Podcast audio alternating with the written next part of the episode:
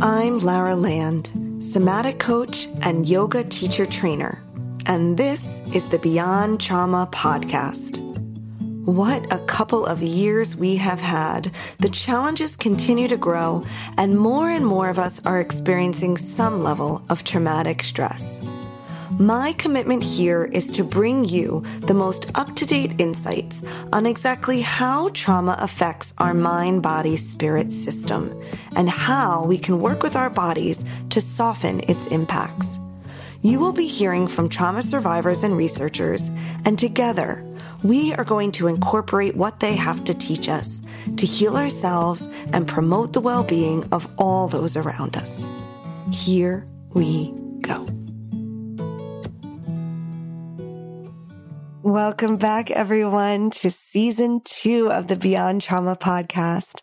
I am so excited to introduce you to today's guest. Micah Mortali was the director of Kripalu Schools, a place many of you may know, for seven years. And it was during this period that he was inspired to create the groundbreaking Kripalu School of Mindful Outdoor Leadership, which is where he is now and where I took his level one training to be a mindful outdoor guide. And I'm definitely going back for level two. Micah's work is about helping modern humans reconnect with their deeper, truer selves through mindfulness, rewilding, and immersion in the natural world. He is a lifelong student of the world's great spiritual traditions whose undergraduate work was in comparative world religions. And he is dedicated to the idea that human beings are a self-aware expression of the living earth and that our future depends on awakening to this reality and remembering how to communicate more effectively with the systems that govern life on this planet. In this interview, we discuss how nature immersion, rewilding, survival, and ancestral skills can support our circadian rhythms and the proper release of melatonin, and how they can regulate our nervous systems and ease the impacts of trauma.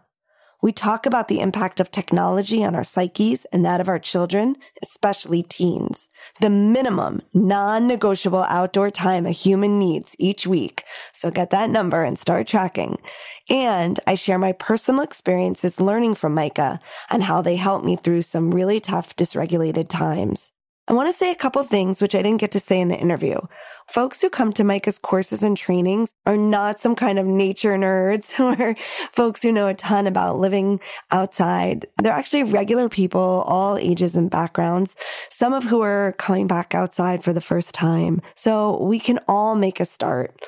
And also that you might hear some terms like the living non-human natural world or on the land when we're talking about what you may refer to as nature.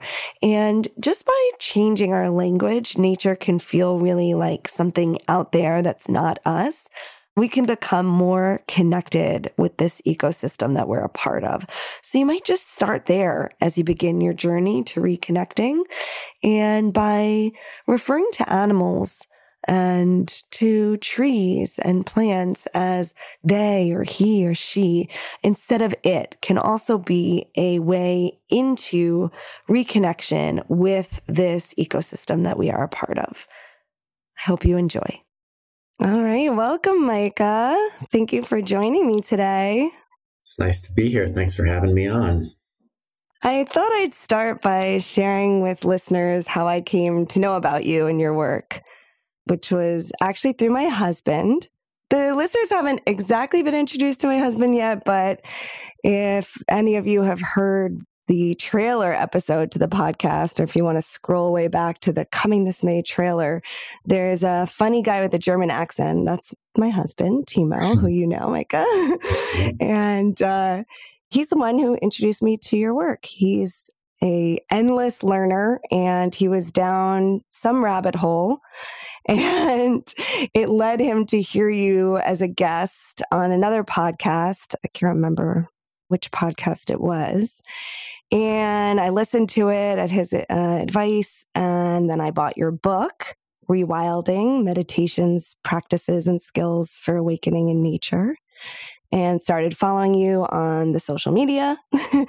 and somehow came to hear about this five night rewilding and ancestral skills tent camping retreat that you were holding in the Berkshires, which I thought, yeah, why not do that? Even though I hadn't been camping since I was a child and only once. yeah. Maybe once in my teens, actually. Okay. When I arrived at your workshop, I was not in a good place. I was at capacity. I had just gotten back from being at my mother in law's for six weeks, which I love you, Katarina. but uh, we were in a small space. It was very, very hot and nowhere to really take my kid during the day. I was about a week before I had to hand in my manuscript for my book. And I was trying to reinvent my career, which was thwarted to closing my yoga studio and COVID. I had just moved to the country. I was kind of alone. And so, yeah, when I say I was at capacity, I was kind of like crying at anything. the tears would just come. I knew I was crazy. I knew I shouldn't be crying, but they would just come. And sometimes I would just even laugh, kind of like a crazy person. And I'm sharing this because, you know, it can happen if we allow ourselves to go over capacity. Basically, I was just so full and hadn't done my self work to reduce my anxiety that anything would just kind of set me off. So that's where I was when I arrived. And I'm not sure how much of that you could see, Micah. Um, I tried to share in council, which maybe you can explain in a minute for listeners. But I also tried not to overshare, to be kind of lean of word as you recommend, and not to burden others in the group or individuals who might be going through their their own thing. So I wanted to set that up just to, you know, where I was at and then where I left. So I did these five nights with you, camping in a tent. Most of it was pouring rain. And when I left, I was calm, happy, inspired, light, excited. I mean, hmm. a different, really a different person, less than a week. So, what happened to me, Micah, on that on that trip? Yeah, go. Yeah. Oh, what a week it was. So I didn't pick up on any of that that was going on with you, really, Lara. So just so you know, little bit in council, yeah, but um, had no idea, you know, what you were coming in with. So what happened? Well, a combination of a lot of different things. One of the things that happens when we spend five days camping is, especially if we're not using screens or technology too much, and we're you know kind of going to bed a little earlier because we you know we're not we don't have electricity and there was no electricity up there. One thing that happens is our circadian rhythm our internal circadian rhythm starts to reset and align more with the natural light dark cycle. So we were in october early october for that program and it was starting to get you know much darker in the evenings and and so that's one thing that happens is most of us are pretty dysregulated in terms of our circadian rhythm mm. because of the grid and electricity and electric light and screens. So when we give ourselves five nights, when it gets dark, we kind of crawl into our tent, maybe read for a couple of minutes and then conk out. Your brain starts to secrete melatonin earlier and you go into a deep sleep and then your brain starts to produce serotonin like right around sunrise and it happens very quickly and it's been documented. So that's one thing that that probably was going on for you. Mm. Another thing was being outside for 5 days straight. You know, that has a profoundly beneficial impact on human beings.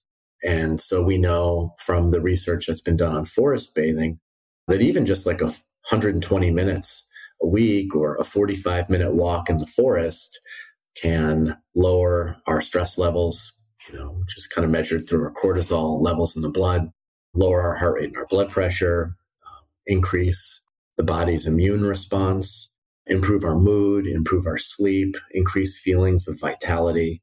All these things have been documented from just being outside. And so if you go in a program where you're outside for five whole days and you know you're logged off of your phone and you're not checking your email all the time and you allow yourself to just kind of be in your natural habitat as a homo sapien you're going to get a bunch of amazing benefits from that. And i think that's really for me what it boils down to is the realization that homo sapiens sapiens human beings we have a natural habitat in the same way that a mountain gorilla has a natural habitat and you know a bengal tiger has a natural habitat.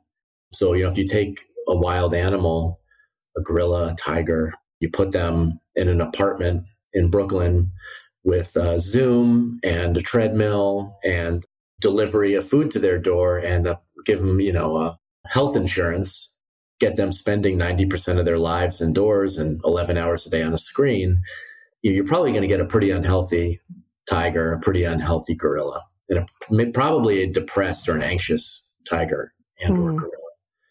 It's funny that we think somehow we should be exempt from that. That as human beings, we can just put ourselves in an artificial environment and bombard ourselves with a lifetime's worth of information in a day and think that we're going to do well with that. And the last thing I guess I'll say in answer to your question is I think we, we developed a pretty nice sense of community and fellowship out there amongst our small clan of other rewilders. And, you know, having time being off the Outlook schedule, you know, being off of your devices and just being on Earth time and being around a fire with other people and sharing a meal with a small group, that's a very uncommon thing in this day and age, but it's really our default setting and how human beings spent most of our history was uh, with other people, getting to know each other, working together with our hands, hunting and gathering, helping each other, supporting each other. And, you know, I think that that's certainly a big benefit as well to that kind of an experience. Hmm, yeah. It definitely was that feeling of we were kind of working on our own projects sometimes, but just being together and someone would come over and help you. And there was both this element of doing things for yourself and having the support of this kind of small group. Yeah, absolutely. Maybe you can explain a little more, Micah, about human beings, Homo sapiens, and how we evolved with the natural world. Sure. Well, it's kind of straightforward, I think. I think we're all aware that human beings didn't spend the majority of their time you know, in these artificial environments until pretty recently. Our species, well, here's interesting things. Are like, there's a lot we don't know about ourselves as a species. We've been around on Earth for a while, but um, if you go back more than five or six thousand years ago, there's so much we don't know. But what we do know is that we spent a lot of time as hunters and gatherers, and even before agriculture was discovered so we were moving many, many miles a day. You know, I think the average person was probably walking somewhere around like 12 to 18 miles a day, oftentimes. And we were moving, you know, a variety of movements. You know, we didn't have chairs. We were squatting. We were sitting on the ground. We were climbing trees. We were not stationary. We weren't sedentary. All of that movement helped us to be in our bodies. And, uh, while we were moving and while we were exploring and, and surviving and thriving, we were also interacting with a really diverse habitat. You know, we were interacting with the living earth. Before the modern era, human beings were deeply connected to where their food came from. That really brought them into relationship with plants and animals and fungi and the weather and the, the landscape. And I would say probably for most of human history, we interacted with an animate earth. We interacted with a landscape that we saw as very much alive and conscious. In those relationships, you know, those, you know, many cultures talk about the great web of life or the tree of life. And we had relationships with bears and buffalo and eagles and hawks and ants and frogs and every single animal was a teacher and had something, some special medicine to share. And every plant was also like an ally and a partner and a teacher. And, you know, Robin Wall Kimmerer in her book, Braiding Sweetgrass, kind of talks about the absence of those relationships as something she calls uh, species loneliness, which she calls like a deep unnamed sadness that stems from not being able to call out anymore to our neighbors, you know, mm-hmm. out on the land. And so if we think about our bodies and our senses, but also like our minds, our mind, our consciousness, our body, our senses, like really has always existed in a state of dynamic contact and relationship with everything, basically. Like, you know, we talk about climate. When we talk about climate, like it's just, it's kind of another word for everything. We had a relationship with the cosmos in a way that I think today we've been divorced from our modern homes are very comfortable. You know, I love to camp and be out there in the rain for a few days, you know, but I won't lie. Like it's pretty great to be able to come home at the end of the day and be in a in a house that's like super dry and comfortable and warm. So those comforts as wonderful as they are, it just makes it easy for us to stay in our comfort zone and to spend more and more and more time inside and certainly with the digital age and the internet and computers and phones, so many of the things that we might have gotten on the phone to find or looked in the phone book or had to take a ride downtown to go see if that store had that thing or all those things now we kind of do through our phones and our screens or even our work. And so life has migrated inside. And the really sad thing is it's migrated inside not only for adults, but for children. Hmm. And children are having what I would call just like a really diminished experience of being a child these days through just getting a tablet put in their hands when they're so young. Mm.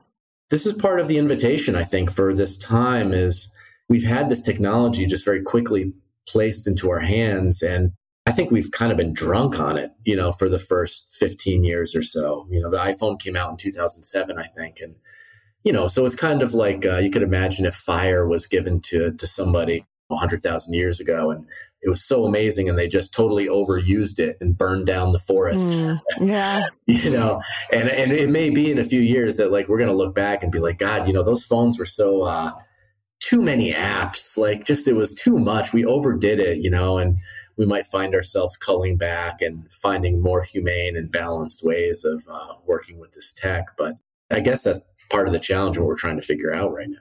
Yeah, I'm hoping. I'm hopeful for that for my kid. I'm hoping she missed the peak by the time she's a little older that we've calmed down with some of that.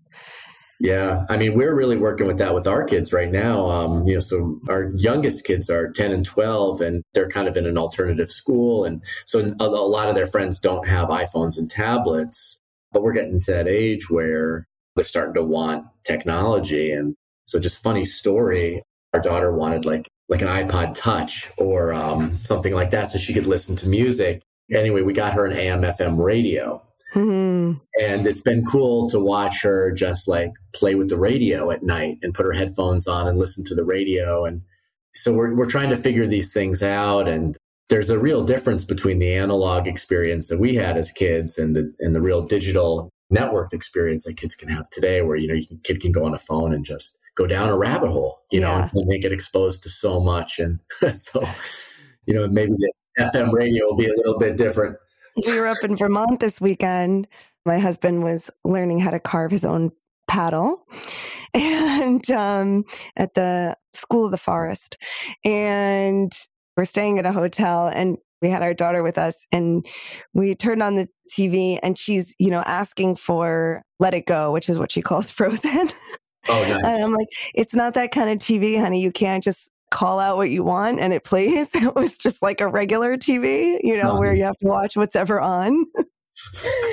and even that, you know, she's used to like on demand, right? Whatever, uh, That's whatever funny. show she wants to watch. So we ended up watching some PBS, which was excellent. Nice. funny. That's like a Star Trek reality. It's like computer on. I remember like Scotty, you know, used to talk to things. And yeah, that's the reality of where we're at right now. Yeah. Just everything now. Yeah. yeah. You worked, you know, earlier in your career with at risk teens, bringing them out in nature, right? Down a river, I think it was kind of. Uh-huh. So, uh, yeah, I wonder what was that experience and why do you think this organization chose like a nature immersion survival out in the you know the land activity as something specifically that would help teens who are mm. at risk for negative life outcomes. Yeah. So i worked for a company called eckerd youth alternatives which was based down in clearwater florida and had camps from florida all the way up to new hampshire. And uh, they've since really cut back their wilderness programs, unfortunately. But when I was there, was kind of the heyday. It was a place that was started by Jack Eckerd. If you've ever been down south, he was the guy who started all those Eckerd drugstores. And he was, uh, he really wanted to help young people. And so they started up these wilderness camps. The philosophy around it was kind of based on this idea that well when at the time it was for it was all for young boys and then they opened it up and had girls programs as well but essentially what it was was small group work. So you'd have a group of maybe eight boys and uh, with a couple like uh, counselors who were in each group. It was all relationship based. And the way it worked was you know the kids would be in the program because they would either they would have to choose between that or sometimes like a detention center. And the, the idea was that camp would give them a chance to change the course of their lives essentially what happened was you would the kids would go out there and they were kind of stuck out there in the woods with you.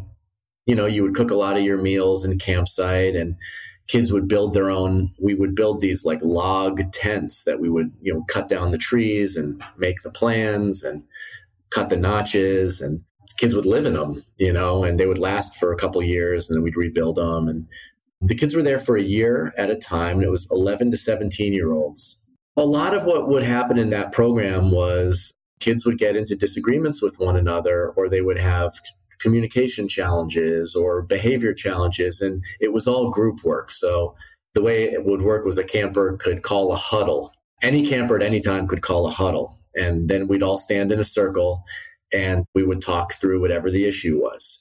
And sometimes those huddles lasted 30 seconds and sometimes they lasted a couple of days. mm. And, uh, you know, it was all uh, natural consequences. So if if kids couldn't work together, if they couldn't solve their problems, then we sat out there and would miss meals or get to bed late. And we kind of learned as we went.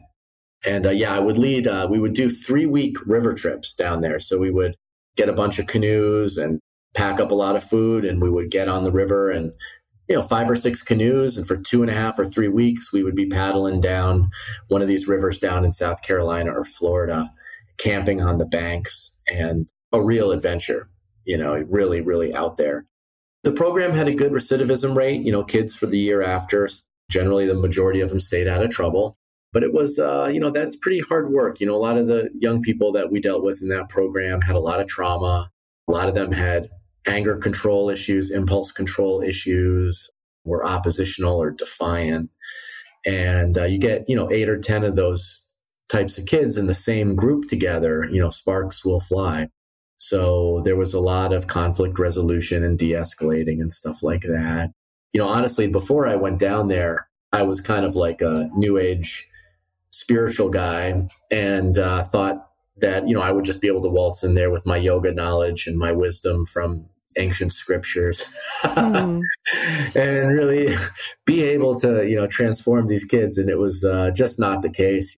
I learned as much from them and it humbled me and mm. uh, in really important ways and was kind of a rite of passage for me as a 22 year old 23 year old young man going down there and having an experience like that. It was you know by far the the most difficult job i've ever had. Mm, yeah. for sure yeah. Yeah. Those who've worked with young people like that who've been through their own traumas can definitely relate to that.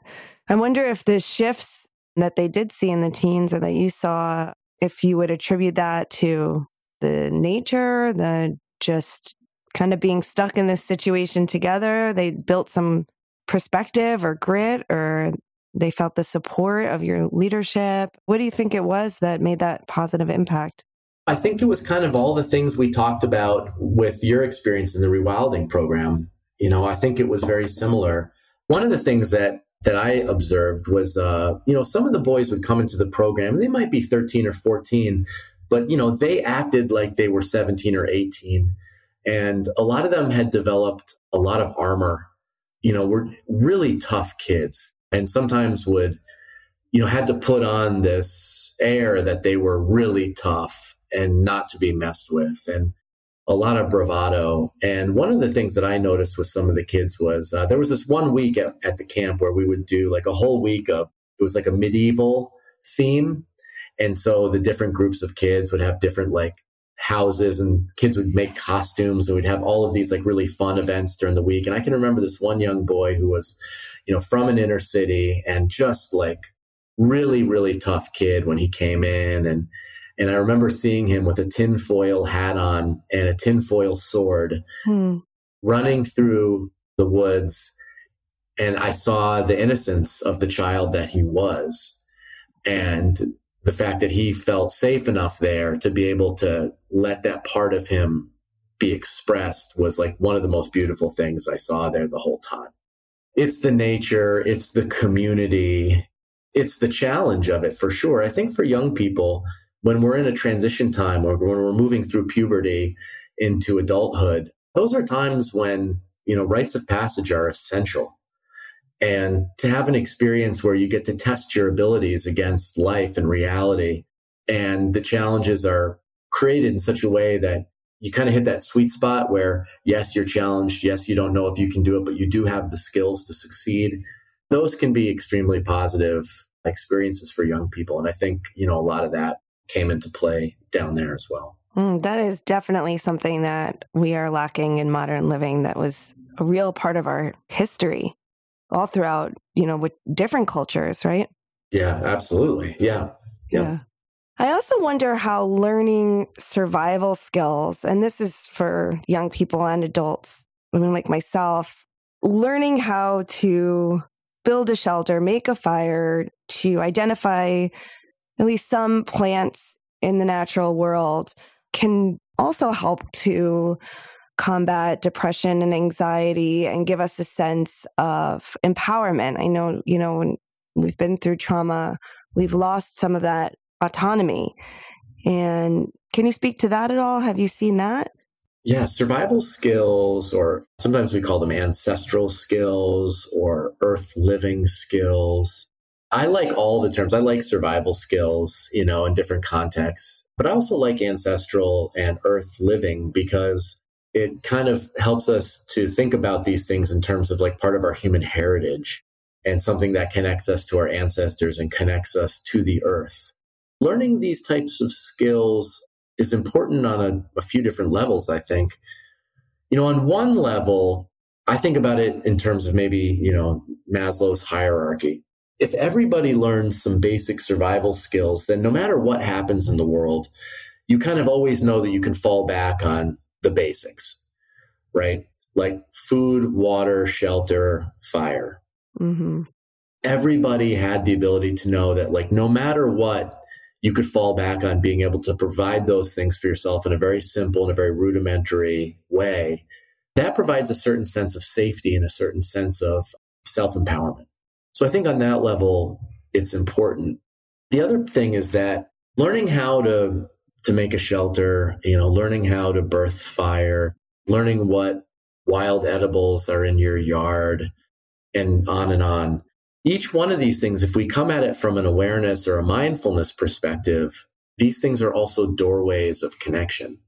And, you know, we talked about species loneliness a little while ago and nature divorcement and nature deficit disorder. And, you know, sometimes I call it life force deficit, you know, the way that modern life disconnects us from these power sources and leaves us feeling diminished or disempowered or disconnected or sad. Birthing a fire, animal tracking, knowing your trees, all these things are what we're doing is we're rekindling a relationship that is part, you know, or that our ancestors had that are super important because they're part of the network of living things that we are a part of. And we can get so much joy from a good fire, right? So much satisfaction and nourishment from the light and the beauty of a fire. Trees are amazing. We can benefit so much from learning from trees and feeling the texture of the different barks and smelling the leaves and the needles and knowing the different types of wood and working with it and climbing them and being in their shade and eating the fruits and the nuts that they offer and on and on and on for everything. You know, all of these different things, you know, are um, entertaining, awe inspiring, and super, super important. And ancestral skills are a, are a really beautiful way in because when you learn how to make your own bow drill kit, when you learn how to use a knife and uh, fashion your own tools, when you learn, you know, how to listen out for the birds and what the birds are telling you, like all of these things are incredibly empowering. Recently, Lara, I launched uh, an archery program here at Kripalu Center in the Berkshires. And I know we did some archery during the rewilding intensive. And uh, I can't begin to share. Like, it's been incredible to hear from people the effect of this ancestral skill, like shooting the bow and arrow. Empowerment is a word that comes up every single time that I teach archery. I have so many people saying, like, this was incredible. This was so empowering. It was. I loved doing the archery. Yeah. yeah. yeah. What did you love about it? Yeah, it made me feel really strong. It made me feel really strong.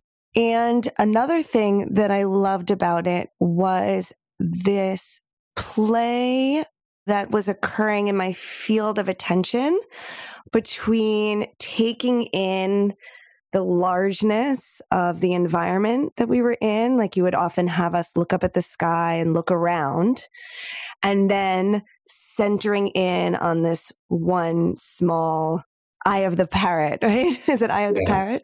Yeah. Right. And so that field of focus, something about that felt very grounding and centering. Yes, yes. It's a that's another thing I hear from people in regard to the archery is I've had quite a few people say, you know, I've been meditating for 20 years. I've been doing yoga for 30 years. I struggle with anxiety. My mind is always wandering. I can't believe how effective archery is for calming and quieting my mind. I've heard that from so many people. And there's just something quite inherent in the practice of archery that brings about a sense of, you know, very powerful focus and single pointedness of attention. Yeah. It's yeah. so quiet. And then you hear everyone shooting their arrows and hitting. And oh, yeah. See, it's, it's just it's, the memory is, it's so alive in me as we're talking about it. Um, I can recall it really quickly um, in my whole body. Actually, now that you know that we're talking about yeah, that sort of focus, what you just mentioned, it was a question I had for you. And I wanted to talk about also your background in yoga and in religions and spirituality. I guess, you know, starting with focus and yoga, I think is an interesting place to start because most of us, when we think about yoga, we think about this one pointed focus that you're kind of referring to. And when we work out in nature, a lot of the work that you do has this other practice where we work at bringing our senses more alive, being able to hear more and feel more and see more. And so I wondered if you might speak to how you're bringing these two practices together. Do they belong together and how you see that relationship? Yeah, that's a cool question. So one of the things we, we do a lot with rewilding and the mindful outdoor leadership work is we work with this practice called owl eyes or wide angle vision, which for the listeners is basically eyes are open and you're aware of your whole field of vision out from the very peripherals of your vision through the whole field of what is in front of you. So you kind of soften your gaze and just become aware of everything that's in your whole field of vision at the same time.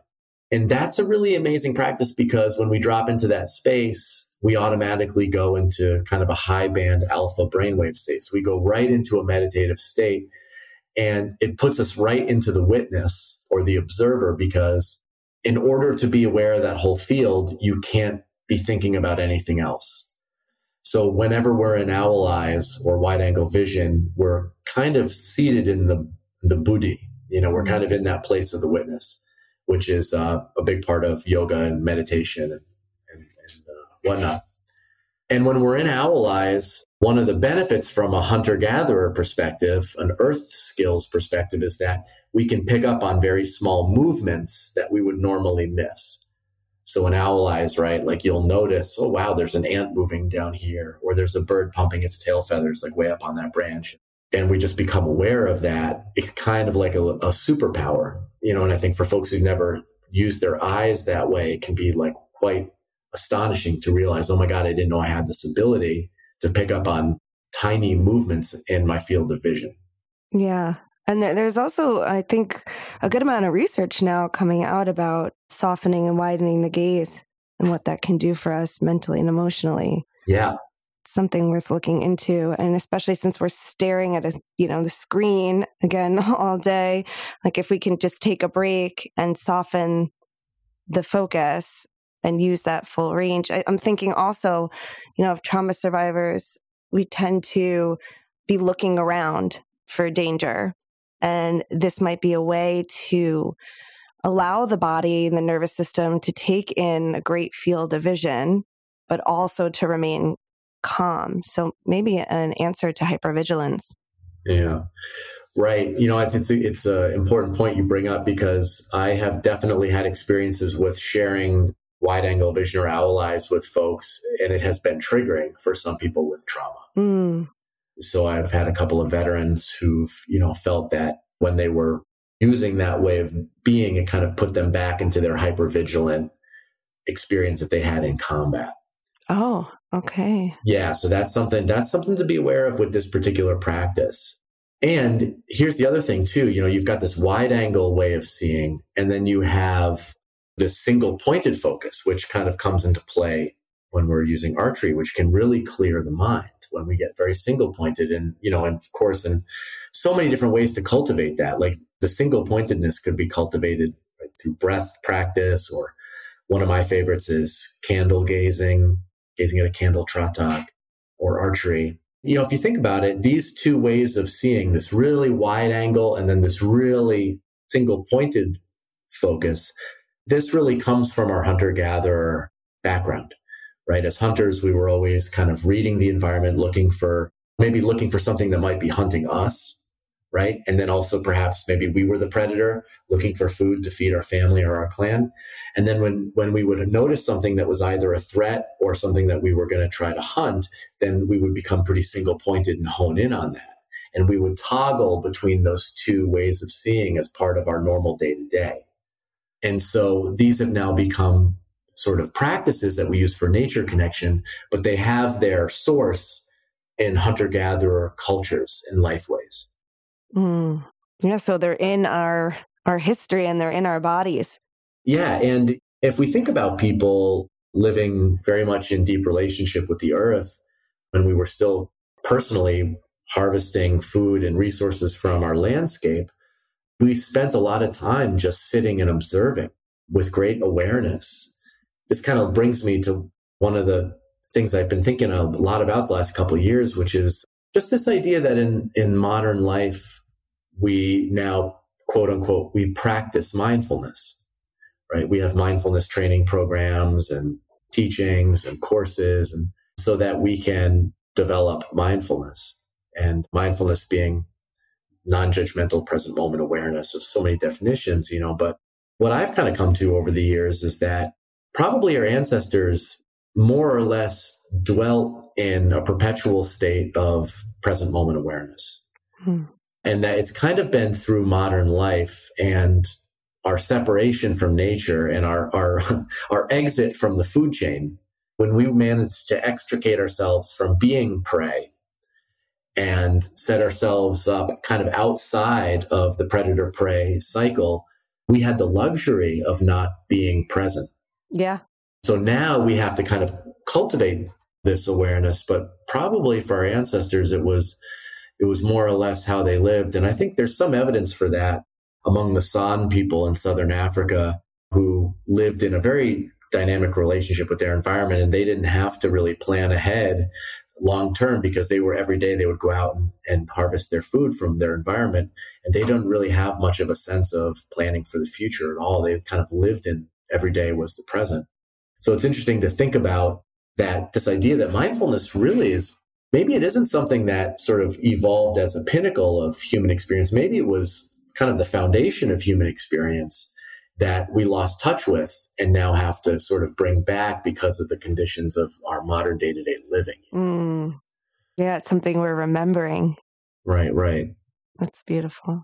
Yeah. And, uh, you know, those practices you mentioned, the wide angle vision and uh, that single pointedness of focus, those are skills that we all have. And, you know, on the subject of remembering, when we go outside and we practice just sitting or listening or feeling our environment, obviously this really brings us into our bodies and helps us to connect. And these are all things that anybody can do. There was this term that Richard Louv talked about in one of his books called sensory anesthesia. And it's this idea that as modern human beings spending so much time inside, we can kind of lose touch of our senses. Mm-hmm. But the good news with what we're talking about here with owl eyes and with this, these focusing practices and our senses are not like irreparably damaged. They actually come right back. You know, if we feel like we're disconnected from our senses or our circadian rhythms are off, what I can say to your listeners, what I've been noticing, and I think what seems to be true, is that, you know, a couple of days, a little bit of time every week, being outside, all of these things tend to come back online pretty quickly, hmm. which is, I think, is very wonderful thing that our bodies are so resilient that we can get back in touch with our humanity and our senses so easily with just a little bit of time. Yeah, I can definitely attest to that from both that initial experience that I had with you and then I guess this past year, this past spring being with you at Kripalu and doing the mindful outdoor leadership training that you created. Yeah, that's right. Yes, you did the whole nine days. That was fantastic. yeah, longest time yeah. away from my kid yeah. since I had her, and that was um, that was wonderful. And I I saw that as well. Right at the, by the end, we were all like touching the trees as we walked. And I can definitely speak to the experience of when I first started getting outside more. This kind of, and I don't know who calls it this, but I know I read it this way. It's kind of like the wall of green. Yeah. Like, it's just trees. it's just like one green blob. And then, you know, at, at the end of just a week or so, you know, seeing these those trees don't look alike at all you know? Right. even the the same species of tree seeing you know differences you know from one tree to the next yeah. Yes yes absolutely. As a whole new world starts to open up. Yeah. You start yeah. to see like so many things that you didn't realize were there. And you know maybe as i'm sharing that and just this feeling of gratitude. So as i I start to awaken the senses, being back out in the natural world with the help of some of these mindfulness, breath work, and yoga practices that you combine with this nature immersion in the experiences that you create, Micah, which you're welcome to expand on then as I'm starting to see more of what's happening and the interconnectedness, I notice that this gratitude starts to bubble up. And of course, we know gratitude key for combating um, depression and loneliness and all these things that, you know, we're tending to suffer from these days. And maybe you, you can speak somewhat to that, either in what you've seen or experienced yourself. Oh, yeah, sure. Gratitude is a really interesting emotion and feeling and it comes into play when we experience uh, lack. And I've been thinking about this a lot.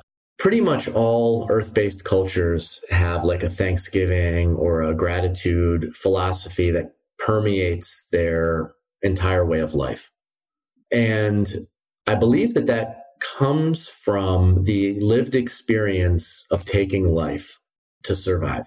So, if anyone listening has ever pulled a carrot out of the dirt in your garden, or a potato, or eaten food out of the garden, or maybe you had a someone you know who gave you some fish that they fished out of the lake, or you know you've had a personal connection to food, or if you've lived on a farm and an animal that you've cared for and known for a long time, you had to take their life and eat it.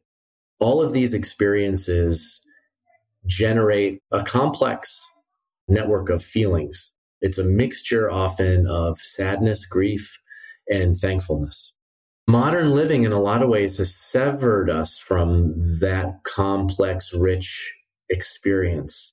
When we go to the store and we buy carrots in a bag, or we go to the butcher shop and our meat's all wrapped up in plastic, when we get home to cook that food, there's a real distance between ourselves and the source of that food you know, we never looked that animal in the eye, right? We never felt the dirt under our fingernails when we harvested those vegetables. And, uh, you know, for folks living once upon a time, whether it be the plants or the animals that they were relying on for survival, they had to kind of stay in right relationship with those beings. And uh, that was often the role of the shaman in the culture was to communicate with the spirit of the deer people or with the corn or with the great elements who controlled the weather so that offerings would be made and thanks would be given and that the relationship would be balanced. We really don't have that, most of us today. And so I look at the whole gratitude practice in terms of our relationship to the natural world as being, you know, very much rooted in, in those types of experiences. So if we don't have the relationship to where the food comes from as much, there might be simple ways we can cultivate that. You know, maybe it is just starting a little vegetable garden or, you know, maybe it is joining a CSA. But the experience of awe, you know, that experience of awareness, of gratitude can also come, you know, from spending time and just being aware and being present. One of the things that we did together, Lara, was, you know, our sit spot practice where you know, we spend some time regularly just sitting for 15 minutes or half an hour, just being a witness to the earth. And sometimes it's through that dedicated connection to a specific place that we can begin to form relationships with that tree, that rock, that particular place on the earth. We might get to know the trees, the birds, the chipmunks, squirrels who inhabit that particular place. We might get to know them as individuals. And sometimes it's through those relationships like, hey, I know that chipmunk. He's got a little divot in his ear. Maybe you name the chipmunk and maybe that's Chippy. And you see Chippy, you get to know Chippy. And, um, you know, those types of deepening relationships can foster and cultivate uh, a sense of gratitude as well. So, you know, really it boils down to, I think, being in relationship, being connected.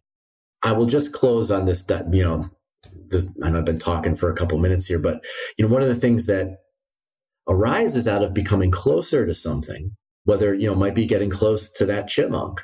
If we allow ourselves to open our hearts up and to open a relationship and get to know that little chipmunk, you know, at some point, that little chipmunk's, you know, not going to be there anymore, or that tree's going to fall over. And that is when the relationship can open our hearts up to not only the pleasure and the joy, but also the pain of being connected to a place or to a landscape. And, uh, you know, John Young, who is one of the Nature Connection teachers that's had a big influence on me, he was quoted as saying once, someone asked him, you know, if you're looking to be a nature connection guide, what kind of advice would you have for them? And he said, well, if you're going to get into nature connection work, then you should familiarize yourself with grief because that comes up for a lot of people in nature. I think that is the other side of it. And I think that's an important part of the work is the kind of space that it allows for people to feel and mm. kind of catch up with themselves. I've seen it a lot uh, in my work for sure. I really appreciate you bringing that into the conversation, Micah, on so many levels. Two things coming to my mind are one, I think our inability as a nation to know grief, there's not really space in our society or any kind of teaching around feeling grief and feeling loss and allowing those feelings, which is resulting in covering them, usually with detachment or anger.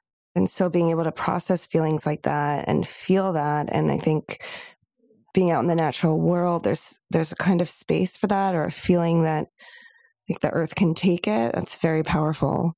And then also the other thing that comes to mind from what you shared is, of course, if we can care at that level about this planet and the species that we're sharing it with, then perhaps our actions towards those living beings begin to shift. Yes, right this is in a way the doorway to stepping into our role as caretakers again. Mm. To really be caretakers, we have to care. And I think to care, we have to know. So the process of sitting in your backyard and getting to know your land is the doorway to stepping into that role as caretaker. That's our ancestral heritage. We, you know, human beings have always been caretakers.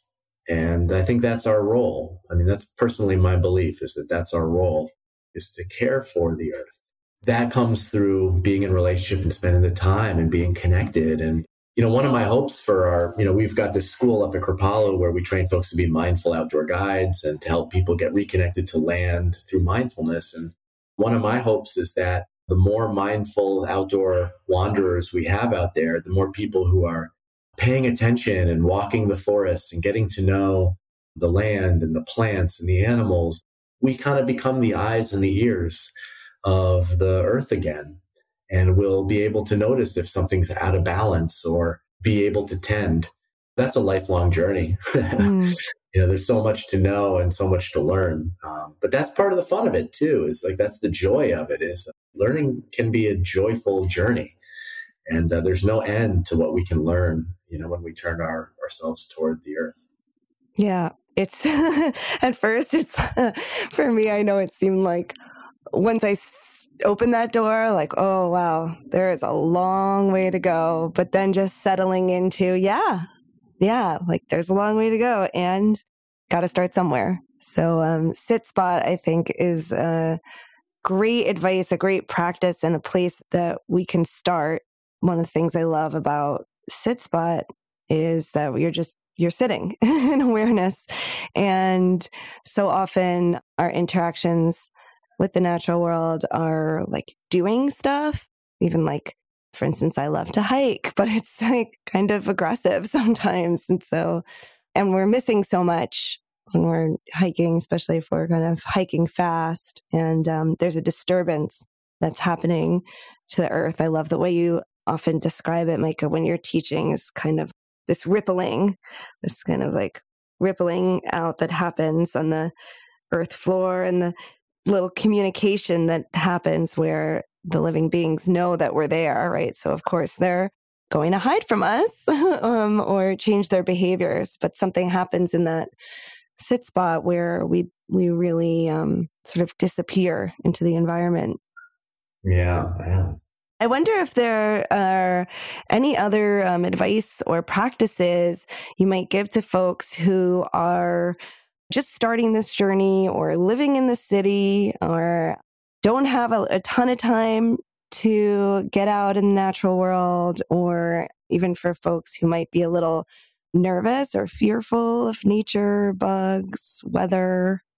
One of the studies that came out recently was out of the UK, and it showed that 120 minutes a week of being outside correlated with much better physical and mental health overall than folks who weren't getting 120 minutes outside every week. So I would encourage those folks to think about 120 minutes a week like the new 10,000 steps a day. Mm. And just set a goal that you're going to be outside for 120 minutes a week. And if you have to break it up and do half an hour one day and the rest, you know, however you can break that up, but do it. Like do it and I would say it's not like a nice to, it's a must. You must do this if you want to feel better and f- support your health and your well being. It's just a must. You have to try to find the way to do it. And you don't have to be in a wild place. You don't have to go to a, a state park, a national park. Even if you just get outside and you're on the sidewalk, you're walking down the street, you can look up and see the blue sky. You can breathe in the fresh air you can go find a tree. You might have a pocket park near you. Just get outside. Try to get those 120 minutes a week in out there. Whatever you can is going to have a really, really big impact. The other thing is the sit spot practice can be really restorative. And so, again, if you're in an urban area and you have a fire escape, or even if you just have a nice window you like to sit by, make it a practice where in the morning or at the end of the day, you sit on your fire escape or you sit by that window, maybe you have a cup of tea or a cup of coffee, and you just rest your attention with whatever's moving on the earth, right? So you may be looking out over trees, you may be looking at the clouds blowing across the sky, but just allow yourself to sort of zone out and try not to hold your attention at all. Just let your focus go wherever it wants to go, wherever it's beautiful, wherever it's fascinating, right? You might just be watching a bird eating out of the bird feeder. That's so good for your brain, hmm. right? Because we spend so much of our day super focused, trying to focus, focus, focus, focus. That's not sustainable forever. You have to let your brain wander. And our, our ancestors, we were always kind of letting our attention go back to restorative environments, green spaces, sky swimming, the blue sky, water, things blowing in the wind. Resting your gaze on these things for a little while at the end of the day, the start of your day, very, very important self care practice. So, you know, those are two things I'd offer right there. Hmm.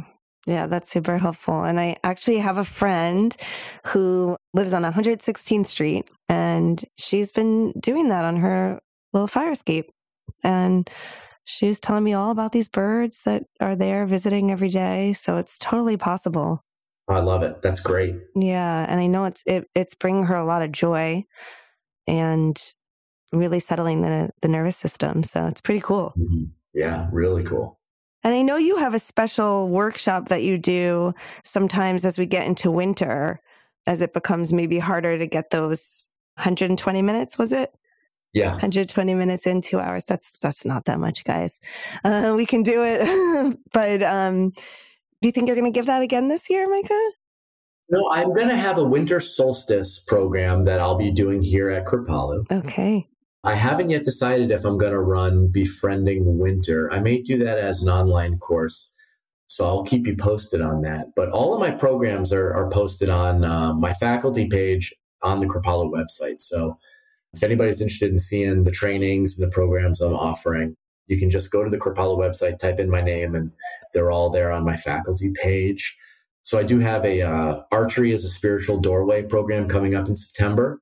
And then in November, I'm running a uh, men's retreat here at Kripalu with uh, my good friend Rudy Pierce. And then we'll be running two level one mindful outdoor guide trainings and one level two mindful outdoor guide trainings this fall here as well. So a lot of trainings coming up. I know I have to get on that level two. It's on my to do list and I will get there. Um, okay. For my level two, it might not be this fall, but um, I'm going to keep watching for when the next one is. Awesome. Is there anything that I didn't ask you, Micah, um, that you maybe wanted to share today? I thought, yeah, some really great questions. And yeah, no, I don't think so. I think we covered a lot of really great ground today. And uh, I really enjoyed the conversation and uh, I really appreciate the work that you do. So, no, I can't think of anything else. Thank you so much for having me on. I really appreciate it. It was great to connect and share. Well, I always enjoy when I get a chance to talk to you, Micah. You've been a really great influence on my life and my husband's. And I saw the way so many people in both courses that I attended with you just shifted and opened and reacted to the teachings that you're guiding. So I encourage folks listening to go on check out his site and his work at Kripalu. I'll put all those links in and maybe I'll see some of you there at Micah's next training. Thank you, Micah. Thanks, Lara. As we buzz around the busy world, it clear there are billions of paths. As we buzz around the busy world, we will appear in other people's photographs. As we speed through the centuries, we will collide and the light will bend. We will be accidentally immortalized in someone else's land.